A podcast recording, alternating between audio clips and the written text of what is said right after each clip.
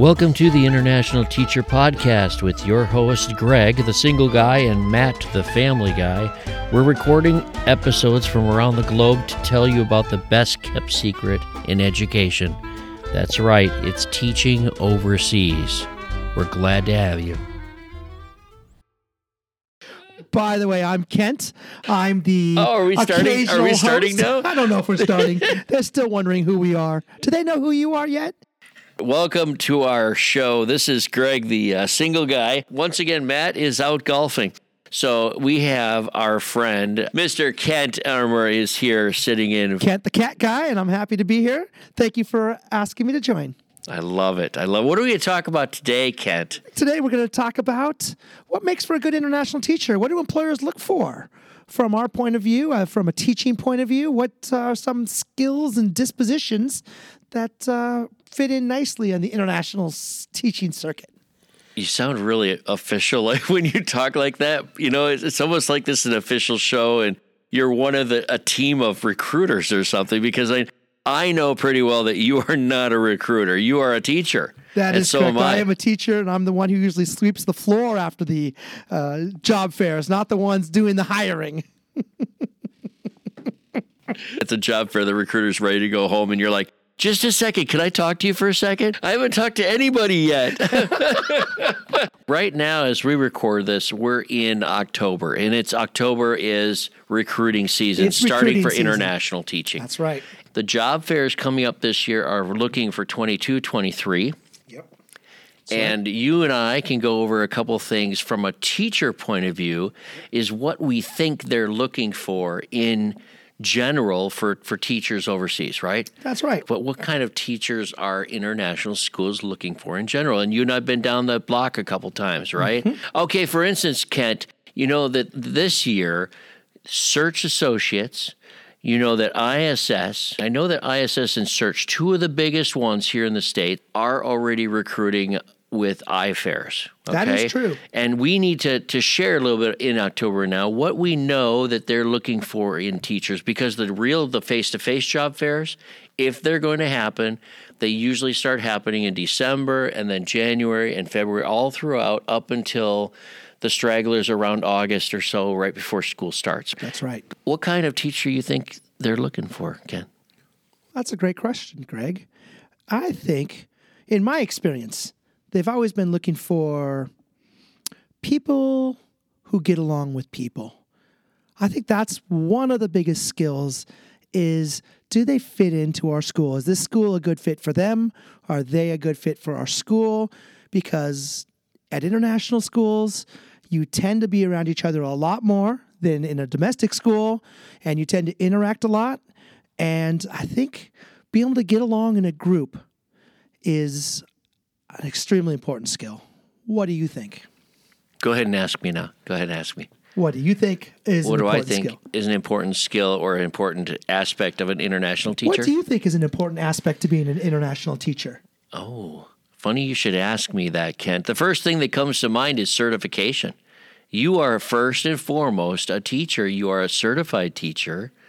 And not in every case. Believe me, there are little schools around the, the world that are looking for somebody that's willing to take a, a quick lesson in over the summer and get a certification, like a an emergency or something like that.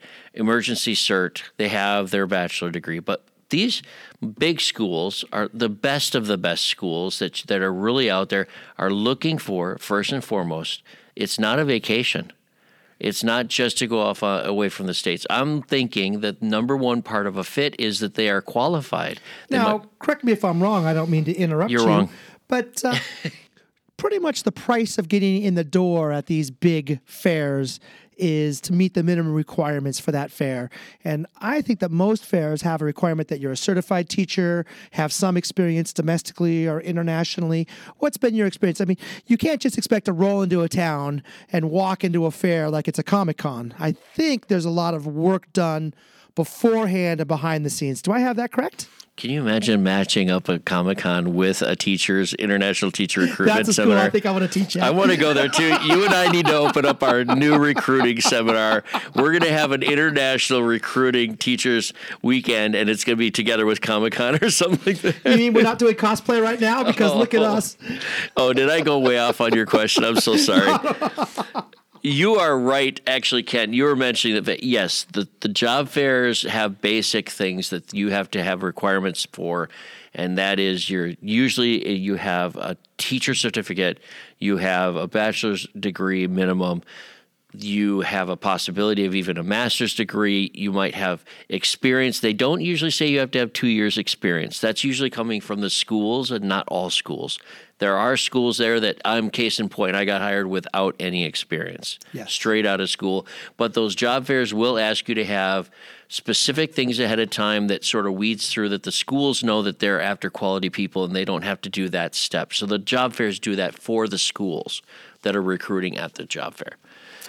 The one exception I can think of is if you're the certified teacher with the degrees and the experience, and you're going to travel, and perhaps you have a spouse that can also fit a role at the school, maybe they'll consider that spouse even if they're not completely certified or meet all the minimum requirements. I have seen that. That's why you're here with me too, because you are also married, and like Matt, you are married, and you have that perspective, which is evens out and it balances out our show here. You're right, because a traveling spouse is not going to necessarily have the credentials of a teacher, right? And that's not that's used many times the case. Although the best of situation, of course, is when both are certified teachers. Two certified teachers. Uh, we don't need to talk about that now, but what they're looking for is they're looking for the person that's the breadwinner, at least, and that's going to the job fair, that that's negotiating for for a job. That person needs to be certified. That's right. Okay, great point. I like that. you know, maybe you maybe you think I'm crazy, but I think a lot of times international employers want to know are you excited about teaching? Are you positive about teaching? Do you like the age of the students that they want you to teach for? I, I think that they really want someone who's excited to be part of their school and excited to be a teacher. I agree. I don't think they're going to ask you to say that. They're going to want you to say that because everyone's going to walk in the door and say, I love kids. I love teaching. Here's my passion. But they're looking for that. For sure they are because the people that we teach with, most of the teachers I've run across with overseas, they are first and foremost, they really are dedicated to our career, to teaching as a passion. I think that's one thing that when they're interviewing you, when you're interviewing for international teaching, I think there's so much that goes into it that's not part of the questions and the answers. I think your disposition, the way you sound, your energy level, your excitement level, your positivity, I think all those things uh, are noticed and noted. So if you are sitting down with the school, of course, you're going to be, you, many teachers are so nervous about answering the questions that are asked uh, correctly and to the best of their ability, but sometimes it's not exactly what you say. Sometimes it's how you say it. True. That's how they're going to read us when we go into, we meaning teachers, as we go into an interview. They're looking at everything. And you're right, but they are looking for the passion that goes along with loving your job, with your teaching. It's not just a travel position, it's not, you're going overseas to teach and be a part of their education program. So they need somebody that loves to do their job. They're going to talk to several people who have certificates. They're going to talk to several people who have some experience in the field. And when it comes to choosing between those candidates, I think they're going to want someone who, at the end of the day, they think is going to be a very nice fit into you know many international schools. And i can't certainly speak for all of them. They like to see themselves as as a close knit community and sometimes like almost an extended family. And they want to know how they how people fit in mm-hmm. And you know what I noticed here, um, just talking with you for a little bit, you keep mentioning the fit, the right fit. Can you talk a little bit more about what your feelings are by this this word, this common language that you and I have? What does it mean by they're looking for the right fit? Well, I think fit is an interesting word because it doesn't mean that you're just a great teacher. It doesn't mean you're just someone who knows your content area. It doesn't mean that you just have the degrees or the certification or even the resume. I think the fit means that they can look at you and see you as part of their school. They can visualize you standing in front of their staff, standing in front of their students, living in the community that their uh, the school is located in, and have a really good feeling about that. To me, that's that's what fit means. It's it's it's one of those things. It's not just something that's uh, well, I won't repeat it again, but it's not just your resume. It's not just the way you answer the questions, but it's it's their ability to see you uh, at their school and maybe for for years. Okay, I'll add on to What that do a little see bit. as fit? For me, it's a very dynamic word, but I think that what we don't realize going in before our first job fair or before the first school internationally, this is not just a job. It is a step out of your normal situation. Hmm. It's a huge risk on your part because you've never seen the school. You maybe you've never even seen the country. Maybe you can't even spell the country, mm-hmm. the name of it, and you're stepping into a into a school that you may have researched, you may talk to people about it, but you don't know anything about the country that that school's in. In many cases, I'm not talking every case, mm-hmm. but the right fit means to me is that that recruiter, especially if it's a superintendent or principal from that school, is looking at you and saying, "Can this this woman or this man fly in and and be put into our housing situation and not leave within two years, right? not take a bolt because they're uncomfortable. Is this a person that's going to fit into the country that fits into our school and is going to get along with our the rest of our staff as well as somebody that I need for that position.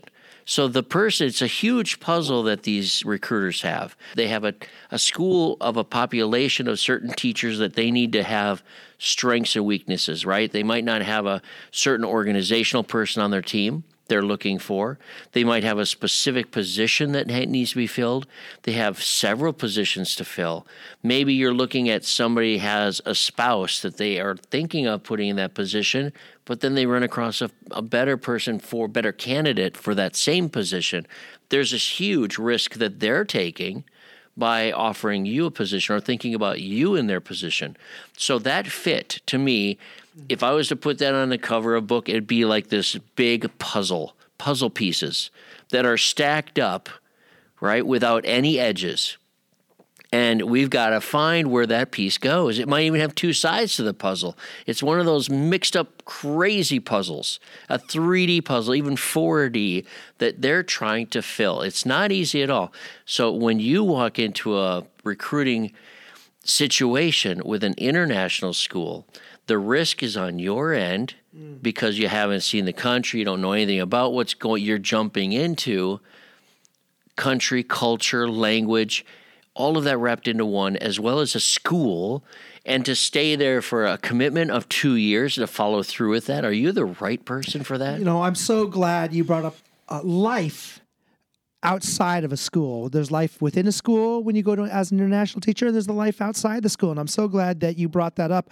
You know, I think if the recruiter looks at me and sees me as the type of person who would be impatient waiting in line for a driver's license in the United States, they are going to look at me and think this guy's never going to survive the bureaucracy of my country. You know, of whatever it takes to get a visa, whatever it takes to get a driver's license in the new country, whatever it takes to get the internet or a power bill or a phone or a cell phone, they've got to know that you can wade your way through that bureaucracy with a touch of humor and a touch of patience. and a huge touch, of, not just a touch of patience. I really think what they're looking for in international teachers is they're looking for somebody that can adapt to the situation, right? They may not be a patient person, but maybe they can be. And maybe they're willing to become that kind of person. But I tell you what, you have to have a lot of patience. That'd, that'd be high on my list. I'd be like, uh, yes, Mr. Smith, you'd like to come work for us. Um, Are you patient? because you won't have power for four weeks or any toilet paper for 13, 13 uh, sessions of school. Uh, how do you feel about that?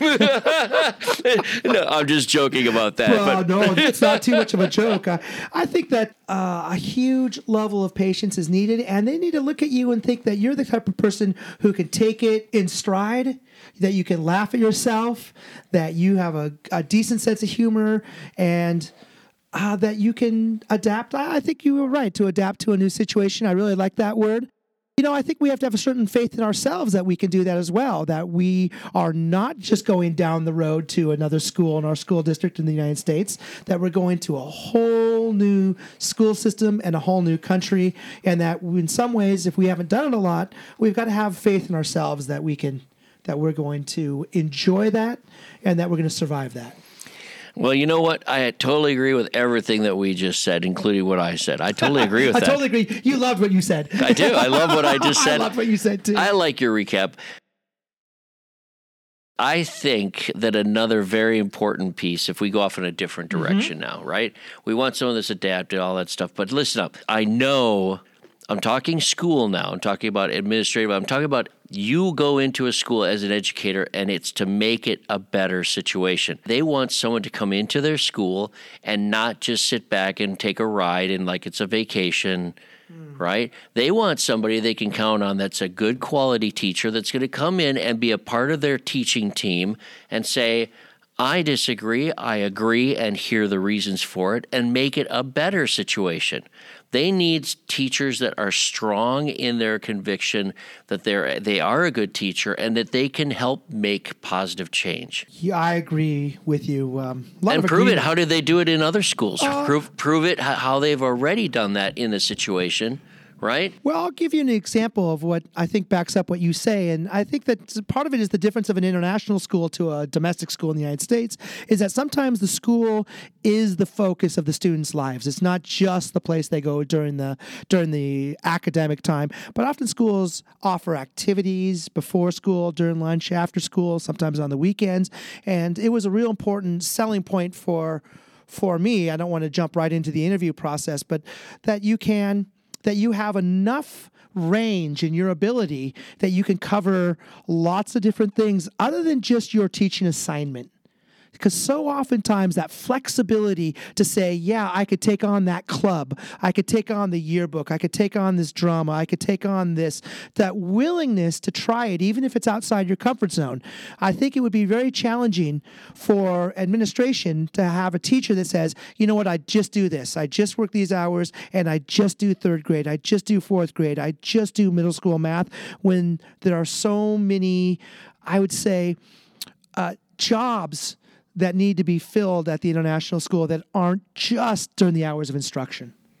Like, give me an example of something you've done outside of teaching. Yes. You have a homeroom teacher. What's uh, something that you've put in extra time for, whether or not you get paid? Because mm-hmm. sometimes I've I haven't been paid for everything that I've done, or mm-hmm. paid so little that I couldn't even tell you how much I was being paid because it was so little. Right? Like, what's my paycheck? I can't make a check that low. Right? But what's some, an example of something that you've done outside of teaching to give oh, back to your oh, class? Yeah. Well, one of my jobs, we had after school clubs where we did games.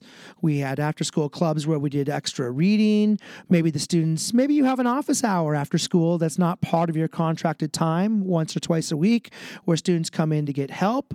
I think it, there's many different ways that this could look, but I've done uh, table tennis clubs after school. I've done air hockey things where whatever the school has that they can open up facility for these uh, students because oftentimes, you know, it's not always like in the United States where kids will just rush off and play little league or go to scouts or do something after school. Sometimes the school is the biggest activity in their lives. And so that school opens up.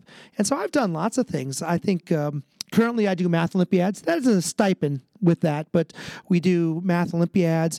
We do I do a manga and anime work with the students before and after school. Uh, sometimes language clubs lots of different things. And whatever skills, you know, the more skills and apt, uh, the more skills that a teacher and, and enthusiasm the teacher can bring, the more places that they can be fit in around uh, the needs of the school. And I think, and I know that we haven't got into this part yet, but I think the more places that they can slot you in, uh, the better you look as a candidate, if you want my opinion. You know, I was hired as a fifth grade teacher at one job, and I ended up teaching drama.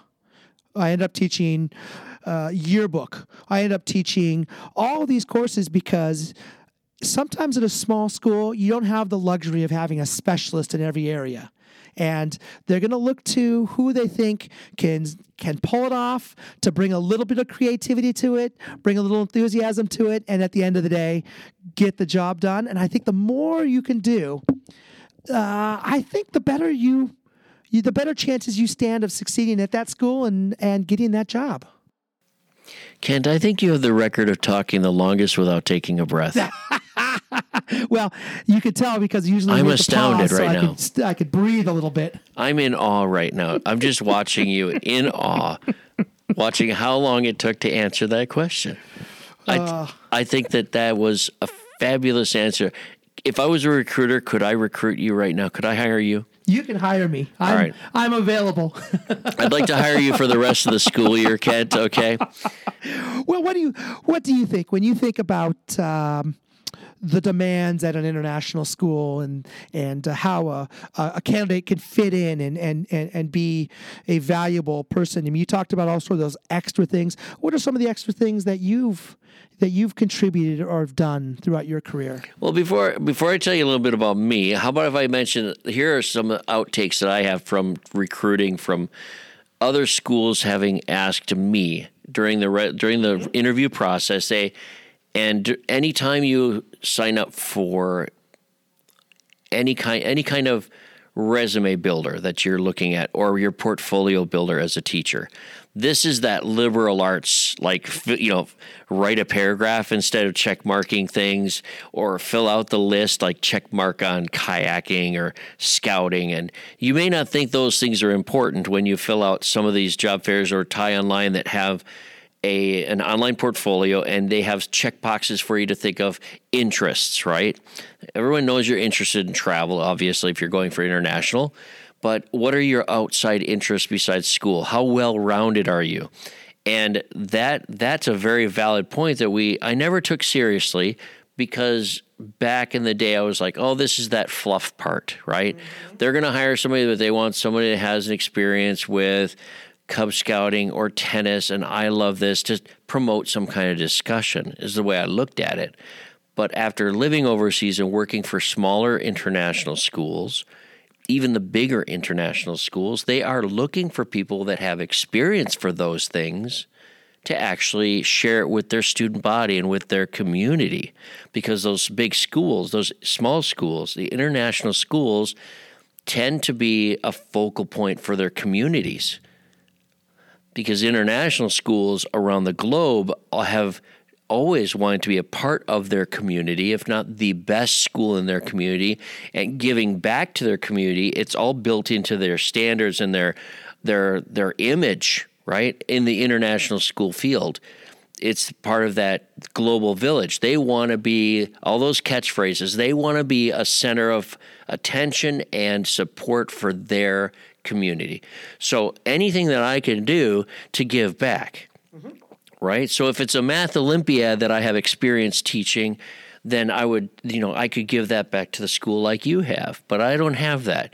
So there's this myriad of things that I'd be interested in. But if I wanted to say, what have I done in the past? Well, in Cambodia, I was a soccer coach. And I wasn't just because I've played soccer, but I've actually coached before, and I have experience coaching elementary kids. We didn't go anywhere with any championships, and I wouldn't say that I don't know how much they really learned, but I was a coach, right? Was I a good coach? Who knows? But I have experience doing that, and I have experience to show my commitment in the past. Let's see what else. I don't know. I've taught scuba diving with Ron back down in Venezuela, I mean, down in Honduras. I've done after school programs for parents with technology, my field, right? I've done lots of like parent university things at former schools where I'm training kids or parents how to do basic skills um, in tech with computers on their own time in the evening or tutoring i've done tutoring with different things like german and and which is crazy you know i've done what's it called i've done a couple of after school things like uh, oh, odyssey of the mind which was back in the day maybe back in 2000 it was a an after school event which was all about kids problem solving but then I've done chess club or I've done a anything. It's not just lunch. It might be lunch activities. It might be after school. It might be in the evening. It might be weekends. A Lego league, right? I've done a lot of Lego leagues before. I've done robotics offered at strange times. It all boils down to: Are you willing to put in extra time? Not always for a stipend that's worth talking about, mm-hmm. but are you willing to get back into that community of that school? So that was a long. I pulled a Kent on that one. That was a nice long answer. well, I would hire you. well, if you're just joining us, what we've been talking about is what makes up. And let me rephrase us, it. Where have you been? if you're just joining us, we are. And we're back from commercial break. Listen, we are talking about what are recruiters looking for in international teachers. So if you're a teacher and you want to go overseas and you want to go interview or you have online interview, what are they looking for? And so far we've got commitment. They're looking for committed teachers, certified teachers, well-rounded teachers, and teachers are willing to take a risk. I'm not just going to go, Kent, by the way, I'm not just going to go into a job fair, into any interview with a school overseas and say, I love to travel, right? I'm not going to say, I love kids. Mm-hmm. How many times do you mm-hmm. think a mm-hmm. principal has heard something like that? Like we talked about before, mm-hmm. it has to resonate through you in your answers anyway, no matter what your conversation is. You're not going to sit there and go, I love to travel, I love to see kids, because they're going to be like, why don't you go travel to Disney World and then travel back home? Because that's that's traveling and that's liking kids, right? What are they looking for? What are some more things that they're looking for? They're going to be talking to and looking for well, I will say the the one of the challenges of hiring someone, I, I imagine, of someone who's in it for the travel, is when the school year starts, and I've felt this many times, is that there's always a honeymoon period where you go to someplace new and you feel like you're at someplace new. But I think once the work starts and you're up at 4:30 in the morning, it it just feels like work. And so uh, it doesn't matter. You could be in the most exotic location in the world, and uh, you're up at 4:30 to go to work. It feels like work and not travel, which is why people even in exotic places go on vacation someplace else. you just made your own joke and you're laughing at it. I got lost. Ins- insert humor here. I got lost on this joke. Okay, so that was your joke, but what what do you mean 4:30? You okay. don't wake up at 4:30. I wake up at 4. I wake up. I'm a. I'm up early. I'm a morning person. You know the, the audience. Are you an anchor that. for CNN or something that I don't know about? Are you kidding? I'm up before the CNN anchors. You know I don't think. You have a radio about, show or something at 4:30 oh, in the morning. My gosh, the morning. What do you commute. do? the morning and oh. today there's extra traffic on I-5. You know, uh, I will say that the love of travel, you know, you brought this up and you know, I don't think it's a, a terrible thing to have a love for travel. You you sorry. No, I didn't say there's a bad thing to no, have no, love I'm travel. I'm just going to say this that you could. Oh, did I just blow you away? I'm sorry. Uh, I will say that, um, like your love of scuba diving and your love of travel, you know, that's another thing that international teachers often do. Oftentimes they lead field trips that are not just to the local zoo or to the. did I just blow you away? But a lot of times they'll they'll take they'll take a group of students to a whole other country and they'll lead expeditions and field trips. And i imagine if you haven't done this already that sometime in your career you can lead a group of students into a scuba diving expedition or excursion. So many different things that you haven't even thought about that uh, you know experienced international schools might uh, see things in you that you haven't even seen in yourself yet. Right. Well like you mean maybe be an ex, maybe be in charge of a like a middle school group going into the middle of the jungle for a That's week. That's right. Or going out. Maybe a, going a into the. boat. going on a dive boat, maybe going on a weekend with some new divers to an right. island, a remote island somewhere in Honduras, maybe, Yeah. Or maybe going skiing in the Alps with uh, middle schoolers for like two weeks. That sounds great. Right? Absolutely.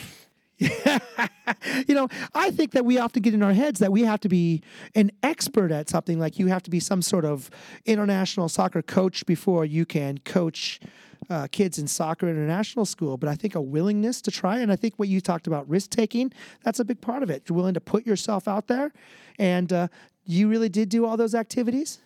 Well, yeah, I have so far. Yeah, and you know when when they hired me for Egypt, they didn't hire me because I had an Egyptian history background. But when I took the kids as a chaperone for the week of travel, we had some kids that stayed back in Cairo, and we went with an Egyptologist, not me.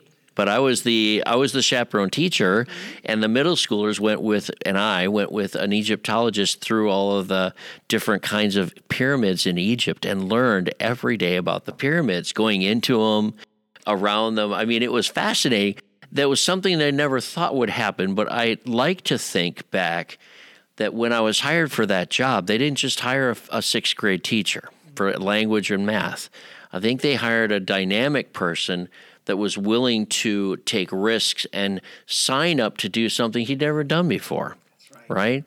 Someone who can get along with the Egyptologist, someone who can get along with the dive master. She was beautiful, so I could get along with her. And the dive master was also Do you gorgeous. think you can pass those numbers along to me when we're done with this podcast? Okay. well, your point your point is true. That the point that you have is that they're looking for dynamic people. Yes. And the willingness to travel. The good travelers are the ones that take risks already, but not stupid risks. Hmm.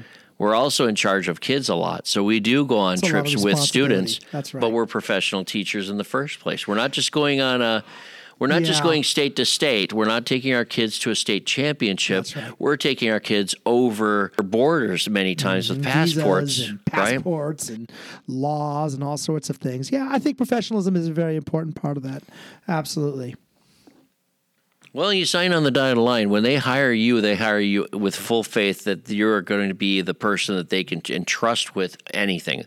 That's the investment they're making in you as a person, as a teacher, as a professional. And that's going to go straight through everything you do, mm. right? So that's one reason why when you're in these interviews, when you're getting ready, that they're looking for a person that they can expand on. They want they want someone that's going to come in and how do I explain that? I guess they're, they uh, that the recruiters are looking for solid teachers first and foremost. Somebody who's willing to adapt and take on something like, hey, we've got a knitting club this afternoon and we don't have anybody to cover for it, so we need you to step in. I'm not joking you. I, I joke. I definitely, I've been there before. They're like, Greg, we need you to do the swimming team this week, and I'm like, well, what do I teach at swim? How do I teach swimming? How do I do that? I don't know how you how to do that. Yeah, no way. well, I think that the little rings around your arms might get in the way of the instruction. Oh, that's right. I did have those those ring, the floaty wings. Is there anything that's not a joke with you, buddy? No, I'm just kidding. Well, you know, I'll tell you, I, I wonder if we've helped our listeners.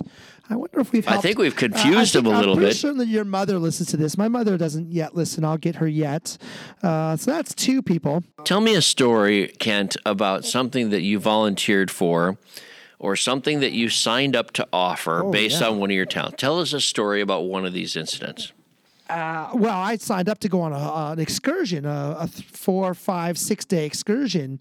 Uh, in my, you know, uh, one of my previous episodes, I talked about Yemen, so I could talk about that and my job uh, for that excursion. In addition to supervising kids and being part of the the two or three adults that uh, accompanied the 14 to 16 students that we took, my job was to drive the luggage van behind the school bus. The school bus drivers are, are Yemeni and they they know how to navigate the the mountains and the dirt roads and the gravel roads. And here I am driving this huge flatbed of a truck and we're going on these single lane roads up a mountain where you have to navigate oncoming traffic and one part of it is this gravelly rocky part my truck starts slipping backwards towards the uh, cliff, and uh, I'm just hoping I can get put it in gear quick enough before the tires go over the edge. Stop for a second. Stop. Stop. Let me re- let me rephrase this, or actually, let me back up and have you rephrase this. Yes. If you're going up a rocky terrain, single lane road behind some Yemeni drivers that are used to it. Yes. Now you're driving the luggage van Yes. behind them. Why would you start going backwards? You're slipping because you had to wait for them to go around a corner or something. Why was your why were you even stopped? Uh, well, I there a did. I goat had in to- the road or something? pull- I had to swerve to the right to kind of allow some passing traffic, and uh, you got to try to put. it I guess you got to try to put it in gear going up the hill, and of course you roll backwards a little bit. And here I am hoping uh, that uh, I get it in gear. It's a race, the gear versus the cliff. So you had did you have a trailer too, or is it just a truck with tra- a with all the luggage? truck. And it's a flatbed that has all the luggage for has the all luggage students. The students just throw it in the back. It's got a little bit of uh, risen sides to it, and my job is just to follow the bus. and this thing's going steadily, like slowly creeping off the edge of the cliff. Listen, I have trouble navigating Seattle traffic, let alone traffic in the mountains in and out of Sana'a. So Yemen. what happened? What happened with it? Did you get it into gear and and I- survive? Of I course. I did survive. The luggage survived. It turned out great. But here I am signing up to teach fifth graders. Now I'm on a, a mountain dirt road with a flatbed truck. And I don't think that that's an unusual, and I wish I could say that was an unusual experience for the international teacher, but I don't actually believe it is. I'd have to agree with you on that one. I there's I've never I've always been in situations where I've been surprised. I tell you that much. Mm-hmm. I think that one of the things you have to agree is that you can't know what to expect at any time overseas. Yeah. There's so many let's call them opportunities. Yes. opportunities. And I think if you're out there listening to this podcast, well, first of all, email us. We'd love to know someone's listening to this podcast. Email us sometime. But I hope we're helping you, and I hope you get the sense that uh, you're signing up for something that's bigger than you in some ways, that will stretch you, that you'll grow. And you'll enjoy. I mean, you hopefully you enjoy, but uh, hopefully you get the idea that you're signing up for much more than a math teacher or writing teacher. So I volunteered once. I was asked to be Santa Claus underwater. underwater. I was I was in Venezuela and I was active with this diving group and Nancy Gagney was in charge of the dive group that's connected with our school Is and our the one students. whose number you're going to give me later? No, I think she's okay in Canada without you. Anyway, she says, Greg, uh, first of all, we're going to carve pumpkins. So we went underwater and we carved pumpkins with students with sharp knives underwater in, at nighttime and decorated pumpkins underwater, etc. And after we got done with that, she said, Greg, I really need someone to dress up this year for Santa Claus. And I said, What do you mean? And Nancy, she, I'm a, an avid diver. She says, "Greg, well, how about if if I explain it this way? There, you're going to swim into this cave, and the cave shoots up, uh, probably about 40 feet inside of the mountainside, and it opens up this light. Has a like the sky comes down." So what I would like to do is I would like before the students come into the base of the cave, right where the swim through is, I want you to drop down through the light in a Santa Claus outfit, like you're coming from the sky and dropping down on them. Then hand out some presents and have the kids sit on your lap for a, for a picture, like they're going to see Santa Claus underwater. And I said, Well, okay. That was step the wrong number one. I should not have agreed to do this. Okay, I should have just stuck with the, the whole like I'll carve pumpkins. You know, I'll be no way. Which part I- of this scenario made you say, "Oh yeah, this sounds great"? Was it the cave part? No, I'll dive anywhere. I'll dive. I mean, I'll dive anywhere that's warm. This is Venezuela. I love diving. It's The Yes. Mm-hmm. night dive is my favorite, right? I didn't know if it was gonna be night or day, but anyway, she, the day of the dive, the day of Christmas dive, she takes me out in the boat. And I go out to the dive site, and all the kids are in a different boat following us uh, behind, like 15, 20 minutes behind us. Okay out, we get out to the dive site. She points to it. She says, "Okay, Greg, you're going to go straight ahead to that cave. The the entrance is right down there, right in front of the bow of the boat. Proceed to put on my dive gear, and all of a sudden there's this Santa Claus outfits being wrapped around my wetsuit, and it's got like Velcro down the front. And I'm like, ho, ho, ho, what the hell is going on here? I've never worn anything like this underwater. It's the angriest Santa I've ever and, heard. And the, and the Santa Claus hat kept falling off my head. She says, okay, so what's going to happen is I need you, we're going to follow with the students, but you're going to be alone. Just make sure, you know, she gave me some some ideas of how to stay protected up above on the top, breathe the air inside of the cave at the top of surface, and protect myself in case the waves are crashing and right so that the level of the water inside the cave goes up and down. Watch my head and all these other things. She said as soon as you see the lights of the students at the base of the cave coming into the sandy area i want you to drop down the height of that and come down to depth and surprise all the kids with santa claus and i said okay well, to make a long story short, it was cold. It was December, right? And I don't wear a wetsuit usually, but I was pretty cold because I was sitting there for 30 minutes, Waiting. 40 minutes at the top of the cave at like, you know, the depth is zero. I'm at sea level with the cave sort of going around me at the top. There's no sunlight in there just a little beam of light coming out of the ceiling and i'm waiting and waiting and i dip my head down once in a while and look underneath to see if i can see the lights and it's 40 minutes and i'm like where the hell are the students right where where are they uh, they changed their plan. They had a pizza party down the street. they probably they probably did I'm shivering. I don't shiver when I dive. I'm I'm not usually cold at all. I'm an Eskimo. I don't ice dive or anything, but I'm not a diver that usually gets cold. Yeah, this nice lady. I was shivering, man. I'm like, I where, where the students? I had to get cold, and all of a sudden, I'm like, see these lights. So I drop down, and I can't imagine what it looks like underneath. There's a big fat guy with this little, like, this little Santa Claus outfit twirling out in the water, right? It's the holiday I, manatee. I sea cow. So I dropped down from like, I dropped down to whatever it was 40, 50, 60 feet. I don't know what it was, where the kids are with their flashlights looking around the cave and not one of them gave a shit. Not one of them cared. They're, I'm sitting in the middle of the cave in the sand going, ta-da, like Santa Claus, hey! And all the kids are like, whoa, look at the cave, you know? And they're, they're going up and down in there. They're shining the lights. They're looking for fish. And I'm like, dude, I'm right here. I'm right here, Santa Claus. It's me dressed up like this Santa Claus outfit in the middle of the ocean in a cave. And here I am. And none of the kids are even looking at me. And I'm motioning to, to Nancy. I'm, I'm shrugging my shoulders with my arms out, like, what? What? Hello? What am I doing here?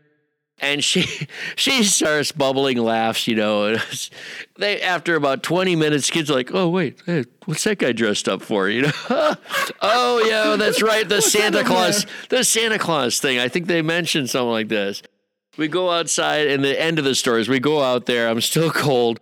I go out and swim around a little bit, sit down with one knee, and the kid comes over and I hand him some kind of fake scroll, like a Christmas list type thing with a little Christmas tree ornament on it. And then they swim off, and then we all went up in the boat. And don't ever volunteer to be Santa Claus. So, in fact, here's the end of the story.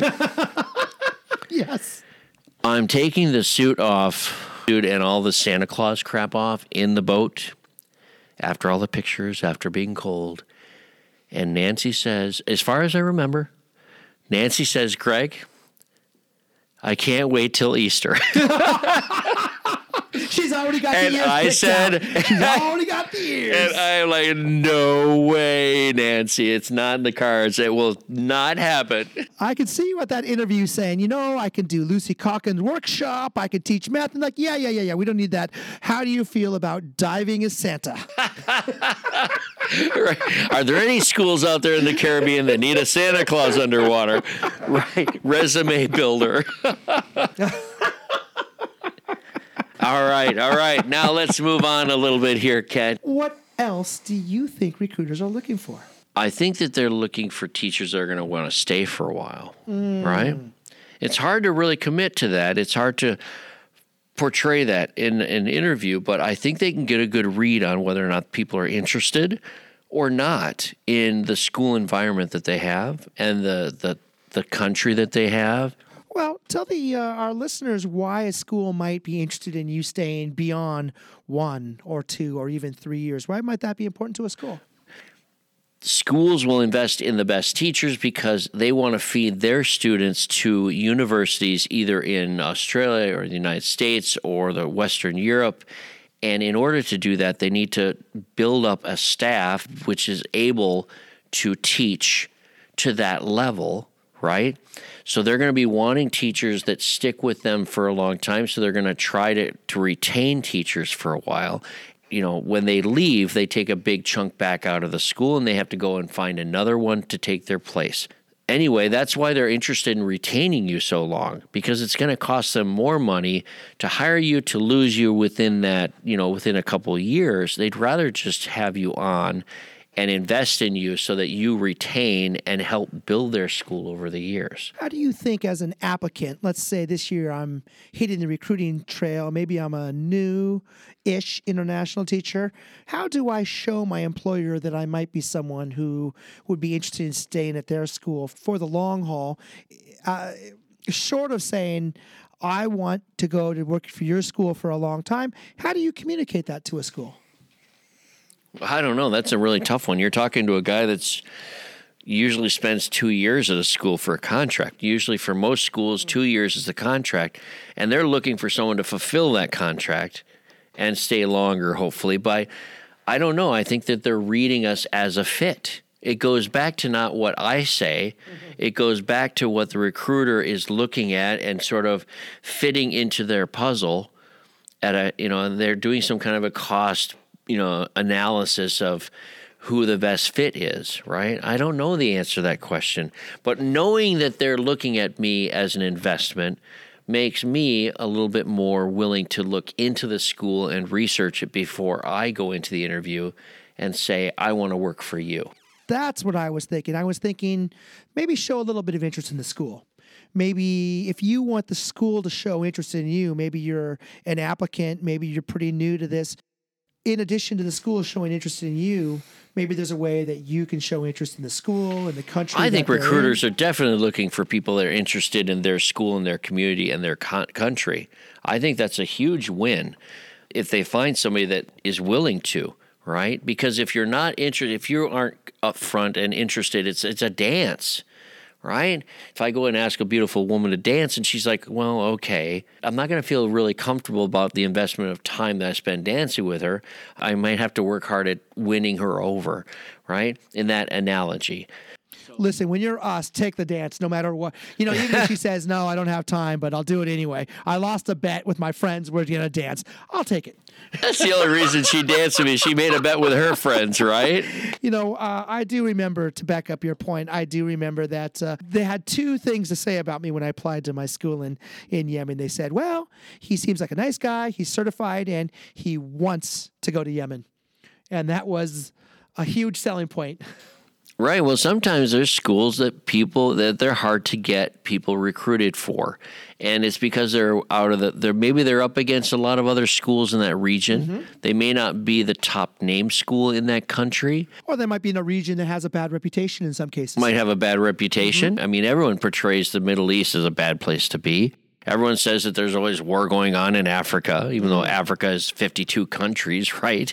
I mean, people are always talking about how dangerous it is to be in Chicago. I mean, seriously, you're going to have lots of people saying lots of things about all over the world. And no matter where I go, my family seems to think I'm going to be in danger. mm-hmm. Unless I was in Switzerland. Then my mom and dad were like, oh, Switzerland, he's going to be fine. Right? Let me ask you have we helped our listeners? And there are people out there going, you know what? I listened to this podcast and I feel like I've I feel like I've learned something valuable. I don't know if I can even listen to this podcast. I, I think that, do, you, do, you, do you think there's people out there going, oh, it's not Matt this week, it's Kent? I think they're wondering what is going on with this podcast. It's going downhill. oh, yeah, but it is recruiting going, season, though. What are they saying? By episode seven, they're like, it used to be so good. Well, I think I think knowing what recruiters, what we think recruiters are after, our knowledge is based on experience over the years being at the schools, not being a recruiter, but listening to what they're talking about, right? Around recruiting time. But more than anything, it's the people that I'm with. It's I know that the people that I teach with are family oriented. Mm-hmm. I know that they are great teachers for the most part. Yes, that's for I sure. th- I feel like I have to have my A game on quite a bit, right? I know I do. I think there's a lot of competition for great schools overseas. There's a lot of competition academically. You know, so and so has a major, master's degree, so and so has a doctoral degree, so and so is just a no, this person has so much experience. be prepared not to be the best teacher. I mean, be prepared if you're at your school now and you think, you know what, I'm the best teacher at this school, if that's possible to measure. I've never thought that. be prepared to not be the best teacher at your international school because there are so many good ones out there. I agree. I think that there's a lot of quality teachers that go overseas. But every every one of us brings something, brings something to the table. You and me, not much, but most teachers, absolutely. they're the kind of dedicated people they're willing to put more than just a school day in mostly you're going to have teachers that are signed it. They're running every program. There's always a teacher involved in this. There are so many different celebrations overseas. If you're in asia you're talking about chinese new year you're talking about the american holidays you're talking about local holidays you might be talking about very specific regional holidays and they may involve partying they may involve a lot of travel. They might involve a lot of student activities. There's International Week is my favorite. I mean, every teacher has to work on some kind of International Week program to add to the school affair, right? You know what I oh, mean?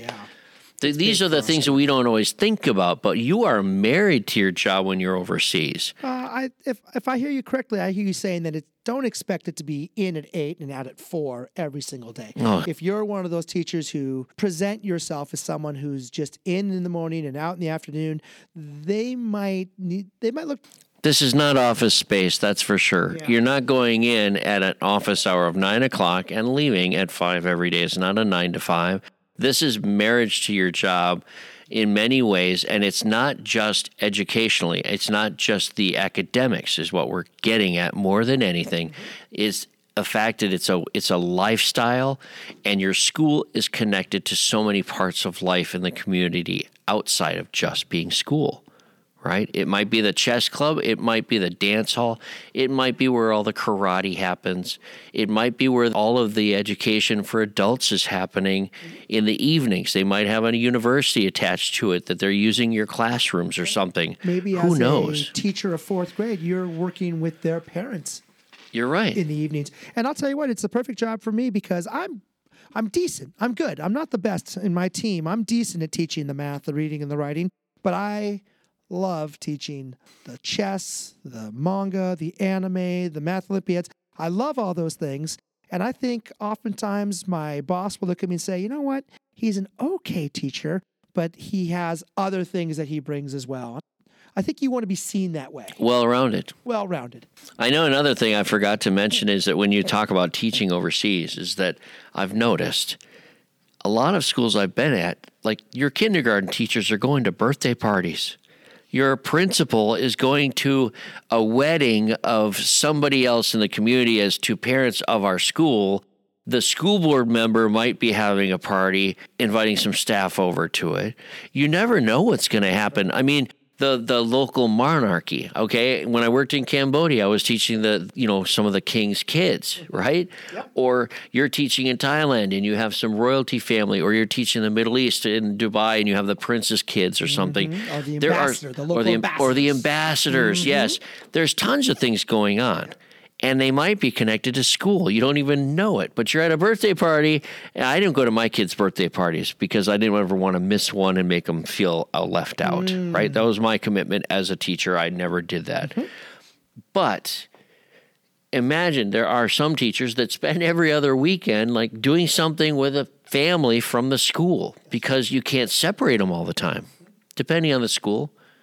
But in my experience, you can't separate school life from the rest of your life unless you really do it purposely mm. and say, I need to do this separate from school. That's right. which we all learn how to do overseas too, right? You want to be a part of it, show commitment. But here's my life I have to do something else this weekend. I'm going to go two countries over and not see a kid, right? No. That's from my school. I'll tell you, my wife, uh, she's always saying, God, it's so hard to live in a fishbowl. You know, the fishbowl where you sort of live next to the people you teach with, you sort of live next to the students you teach and their families. And my wife is like, you know what? I, she, she's like, I don't know if I love the fishbowl. And me, I'm like, I love the fishbowl. I love being a fish. I love swimming around seeing everyone. I think I could be a fish in a fishbowl. You mean like when you go to the grocery store and there's two of your kids? That's exactly right. Or you walk out of your house and there's two of your kids. Let me tell you a quick story about the small world that we live in from our current school, right? Two years ago, I celebrated my, my 50th birthday. I went to Australia, I remember. right? Gosh, has it been two years already? Yeah, I go somewhere new every New Year's. Yes. And this is the first time on that continent. It's the first time that I've been in that part of the world. And I land, I go to the hotel, and within 20 minutes, I'm downstairs having the continental breakfast. I sit down, and this little girl walks up to me and goes, Good morning, Mr. Lemoyne. I said, I just about dropped, I just about dropped my plate, right? The fork goes flying. I've got a half a mouth of food going, what? Good morning. And I'm like, what the hell is she doing here? And the mother walks up and says, Good morning, Miss Lemoyne. I'm so sorry that she interrupted your breakfast. I'm like, are you are you guys from Australia or what are, what are you doing here? You know, like you know, Christmas vacation. She's like, Oh no, we we live in Adelaide, right? And we're from here. I'm like, what are the chances of this? But the coolest thing about it was, looking back on it, is that somebody within 20 minutes of being in this country, a new continent, somebody knows me already. I'm like, oh my God. Here's one of my students. Her mom actually gave me some great advice, which I was so, I would love the fact she told me this. She said, You've got to read the, the book by Bill Bryson about Australia. She oh. goes, I have been, I am from Australia. I've been in Australia my entire life, and I learned more from his book than I ever learned about my country. It's a great book, and I was I, I don't remember the name of it. I had That put in the notes or the something. First book review in our first book talk that we've had on this podcast. Bill Bryson, book on Australia. It's on my list. Welcome to the International Teacher The Podcast. International book talk. This is the book talk section of the show. Listen, now that you've been here for the better part of a decade, you can go to any country in the world, and now you can run into your students. And We haven't happen. we haven't been on the podcast that long. I know we went over an hour, but gonna a say, Our decade. listeners are going to definitely feel like it's been about a decade. they used to be so good. The quality's just dropped. Oh, don't don't shoot us down. At least half of us is still here on quality. Maybe I should just stop, you know, introducing you as one of the May- podcast may I suggest that the listeners email in and say, Matt, we need you back. It's- Matt at AOL.com if you need him. That's not true. Don't do it. Don't Yeah. send it to Matt. We don't know who that is. Right. Well, I do have to say thank you for joining our show again. you It's, know what? It's it a- is our show. You are part of our show, and I do want to have a reunification of both you and Matt in the same podcast with me. Please have me back. I enjoy it greatly. Well, it's we've seen a lot of teachers come and go over the years at different schools, and there is a lot to the international teaching that they're looking for. It's hard to find the right fit, but I hope we helped a little bit and entertained a whole lot. If we helped you or entertained you, or if you even heard our voices, email us and let us know. Well, I can't until later. I have to get off the show first. Thank you for having me. Oh, okay. You're welcome. It's been great to have you on this show. I'm Greg, the single guy. I'm Cat the Cat Guy. Thank you. Thank you for joining us on International Teacher Podcast. Did you hit record? Okay, that was a good warm up. Are you ready for the show?